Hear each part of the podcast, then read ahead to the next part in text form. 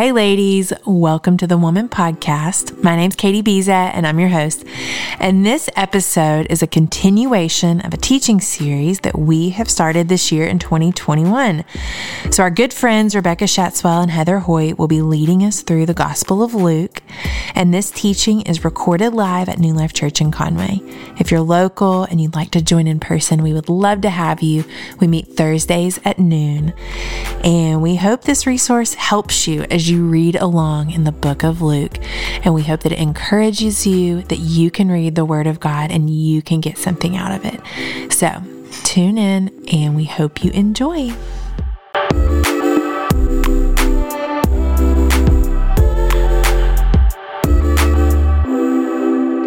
Hey everyone, I'm going to open my Bible real quick and get to the right spot. All right, so if I haven't met you yet, my name's Katie. I've probably met most of you, but my name's Katie, and my husband Hunter and I are some of the pastors here at New Life in Conway. We have two little boys, Jack and Bo. They're four and two, which makes life exciting. And Hunter and I, I think next week we'll have been married seven years. I think. I don't know. I'm looking at Haley because they got married the year after. Okay, yeah, seven years. So, um, yeah, so we're doing life here in Conway, and about we are in the middle of moving right now. How many people love to pack and move? Yeah, everyone said boo in their mind. Um, so, like five years ago, we moved to Greenbrier and we helped start New Life Church in Greenbrier, and we were the pastors there for a while. And then the Lord called us back here, and we've been in Conway for, I don't know, two years now, but we still have lived in Greenbrier which is great. We love our home there, but we the drive, man, it really gets to you. And so the more we've planted ourselves here in Conway, the more that we really feel the need to be here. So we sold our house, we're buying another one, and we're in the middle of packing, which is so fun. Um, and it's just funny because this is just two personality type differences. I see which one you identify with. I am the kind of person that the moment we figured out we were moving, we had a closing date, I was like, all right, get the boxes. All right, take all that off the walls. Okay, pack it up. We don't need those cups, pack them. I have been packing since March 1st, and Hunter wants to know where the cups are. Hunter, on the other hand, is like, babe, we've got two weeks. Why are you why are you packing things up? I'm like, Hunter, we're gonna be scrambling. What is going on? So how many of you are like me? You want it packed up? Yeah, man. How many of you are like Hunter and you're like, throw it in a trash bag? Hunter's like that, babe. You're just, yeah. We have four coffee cups. That'll last us. Yes, it is. Okay, so you're right. I'm not Heather. I'm not Rebecca. We have had some phenomenal teachers these past eight eight weeks, but y'all give it up for Heather and Rebecca. Have y'all been thankful for them? I feel like every week when we come in, it's just such a rich word. Um, but, you know, when they started talking to me about speaking this week, I was like, yeah, you can find someone else. Because I'm just not, I'm, this isn't necessarily my strong suit. I'm not a weekend speaker like they are or like a conference speaker. But even though they are strong convincers, really the thing that convinced me the most is there's a verse that I've been thinking a lot about lately. Um, I don't know the reference, but it's in Timothy and it says, fan to flame the gift of God that is within you. And I have been thinking about that verse for some reason for like probably six months. It's like I, we've been in the winter. And so when the fire is going in the fireplace, I'm like stoking the fire and I'm like, fan to flame the gift of God. I don't know why. But I have just felt like the Lord wants me to stir up gifts that are in me, and you have gifts in you, and He wants you to stir those up as well. And so when they asked me, I was like, oh, I guess I should. So let's pray. Lord Jesus, thank you so much for this time and for your word. And God, I just pray that you speak to every one of us in here, Jesus, that you would give us your wisdom, that you would speak to us through your word. And we give you all glory, honor, and praise. In Jesus' name, amen. All right, people, break your Bibles out. Let's open to Luke chapter 12 if you were not already there. Um, okay, we're going to start. I'm going to teach ish. I'm going to go through three sections of scripture um, just in Luke 12. And then what we're going to do is we're going to break into groups and we're going to go through Luke chapter 13 in groups. So, similar to what Rebecca did last week if you were here. So, we're going to get started, verses 1 through 4. it says, Meanwhile, a crowd of many thousands came together so that they were trampling on one another. He began to say to his disciples, This is Jesus, be on your guard against the leaven of the Pharisees, which is hypocrisy. There is nothing covered that won't be uncovered, and nothing hidden that won't be made known. Therefore, whatever you've said in the dark will be heard in the light, and whatever you have whispered in an ear in private rooms will be proclaimed on the housetops. Man, that's a good one. Okay, so the first thing I noticed in this is that Jesus mentions leaven, and I was like, what's leaven? Leaven is yeast. How many of you guys became an amateur baker in 2020? Raise your hand high, be proud. And I'm not talking about Betty Crocker, I'm talking about like you got the yeast in the little jar when the starter and you feed it at 12 o'clock exactly every day. Okay, so some of us know what we're talking about. I just reap the benefits of Haley. Haley got into sourdough. But okay, so Jesus starts talking about leaven.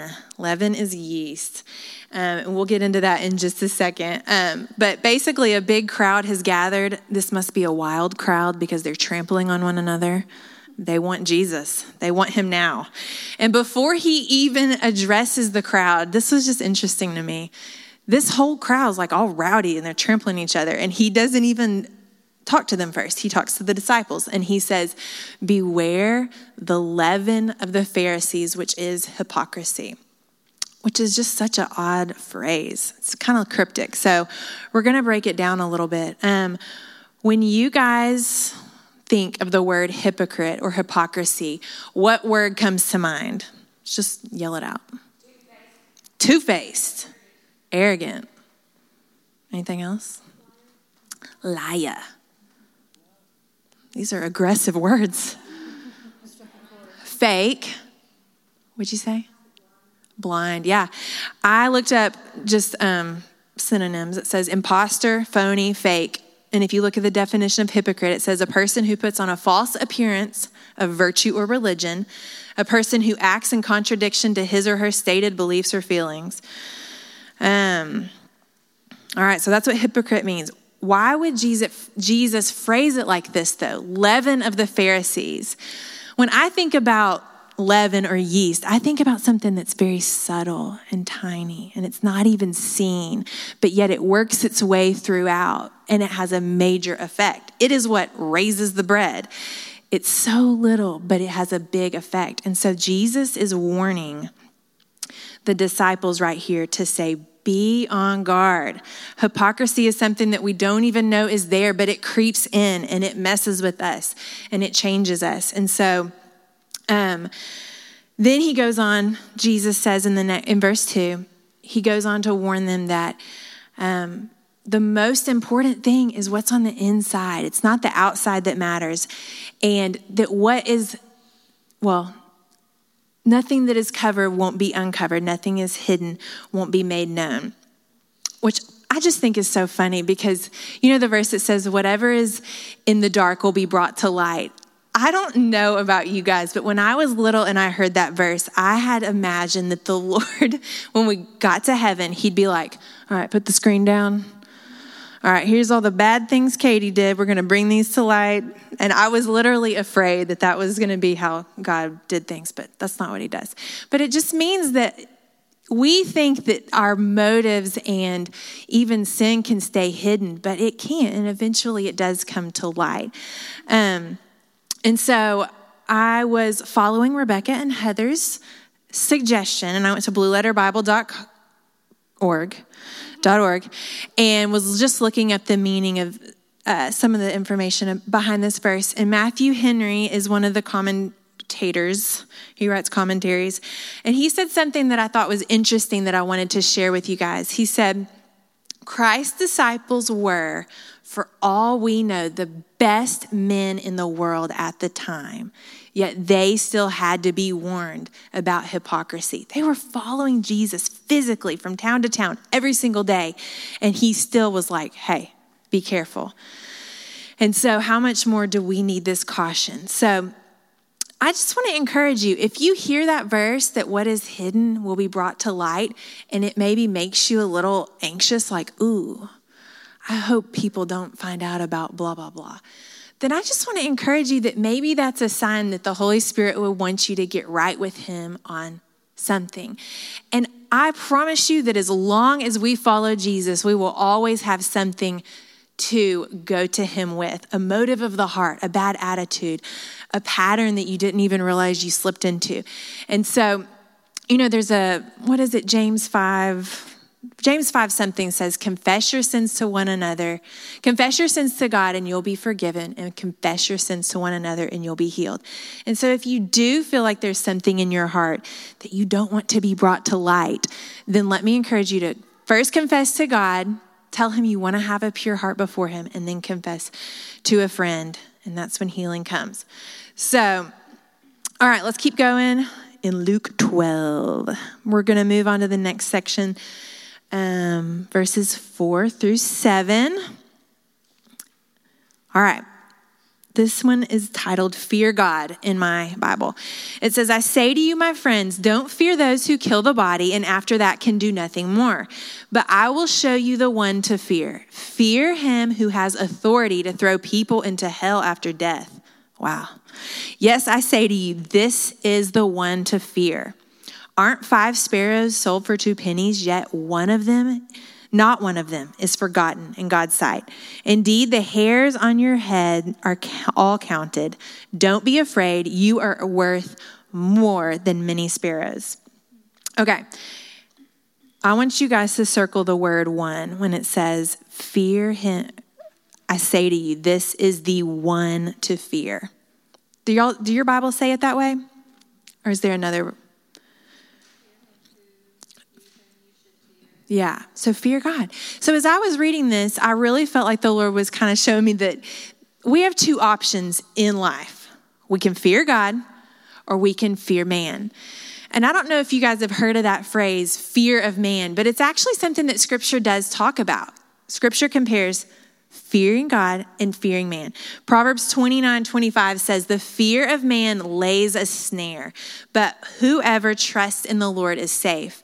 And it's just the idea that when you consider and are led by, and maybe even consumed by, the fear of man, meaning what other people think of you, it is a snare. It is not a safe place to live. And it's a snare is a trap, meaning that it can eventually bring harm to your life. But the fear of the Lord is a safe place to live. And that means that your eyes are fixed on Him. He is the one that you want. You want His approval. You want to go to Him at the end of the day and go, God, did I handle that situation right? He's the judge. So, you know, um, I feel like when you think about our world right now, so much of, of the way we measure life really is based on what do other people think and you can be the type of person that really doesn't care, but it's easy to get wrapped up in it.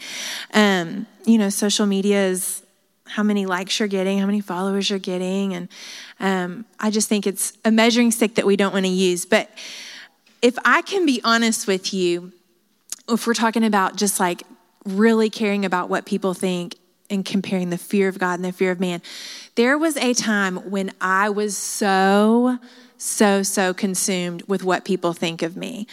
And I would say it was like probably most of high school and then most of college. And I'm not saying like I cared, it consumed me. And it was a legitimate problem. Can anyone relate? Yes, okay, good.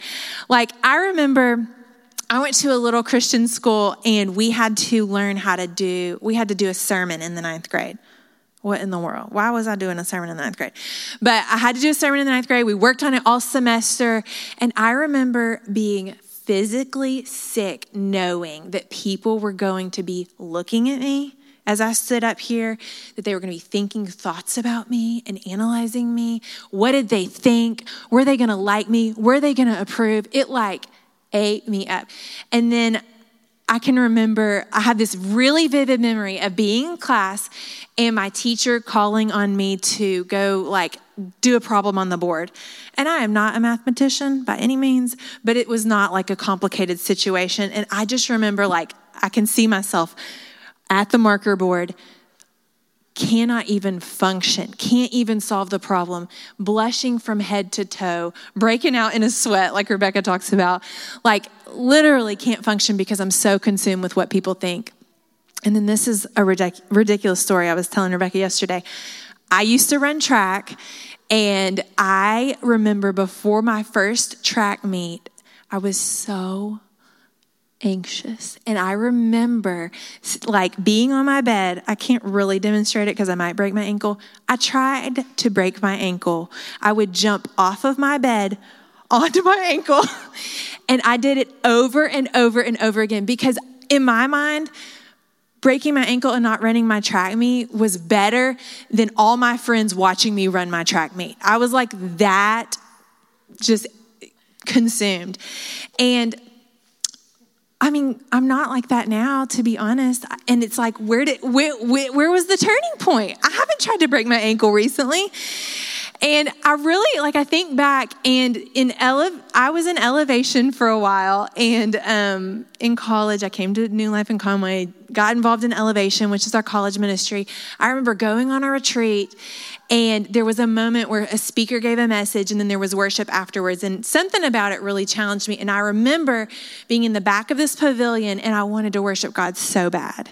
Like just that feeling where you're like, I want to I want to. And I remember like being so consumed with, but what does he think? And what do these new friends think? And are they going to be okay? Are they going to judge me?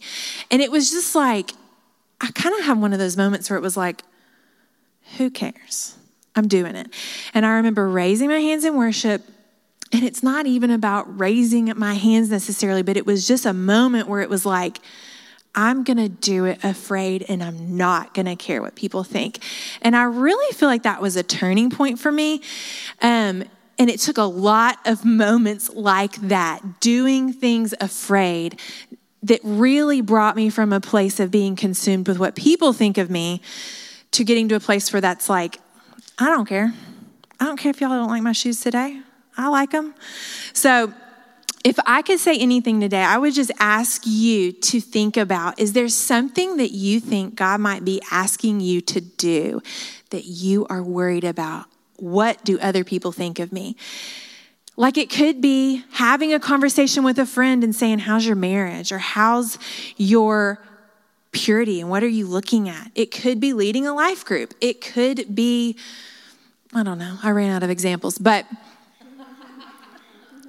I mean, I'm sure y'all are thinking of something personally, but I would just say there is no better place of freedom than doing what God wants you to do and not being consumed with what people think. And eventually you get to a place where it's like, I don't care. And that's a good thing to be. Um, and it's just so freeing to live. Uh, considering what the Lord wants for your life more than anything. Okay, last section of scripture we're going to look at is Luke 12, 22 through 34. Um, this is a longer section, so I'm going to read it real quick. And it says, Then Jesus said to his disciples, Therefore, I tell you, don't worry about your life, what you will eat, or about the body, or what you will wear. For life is more than food, and body more than clothing. Consider the ravens. This is our memory verse, right? Consider the ravens. They don't sow or reap, they don't have a storeroom or a barn, yet God feeds them.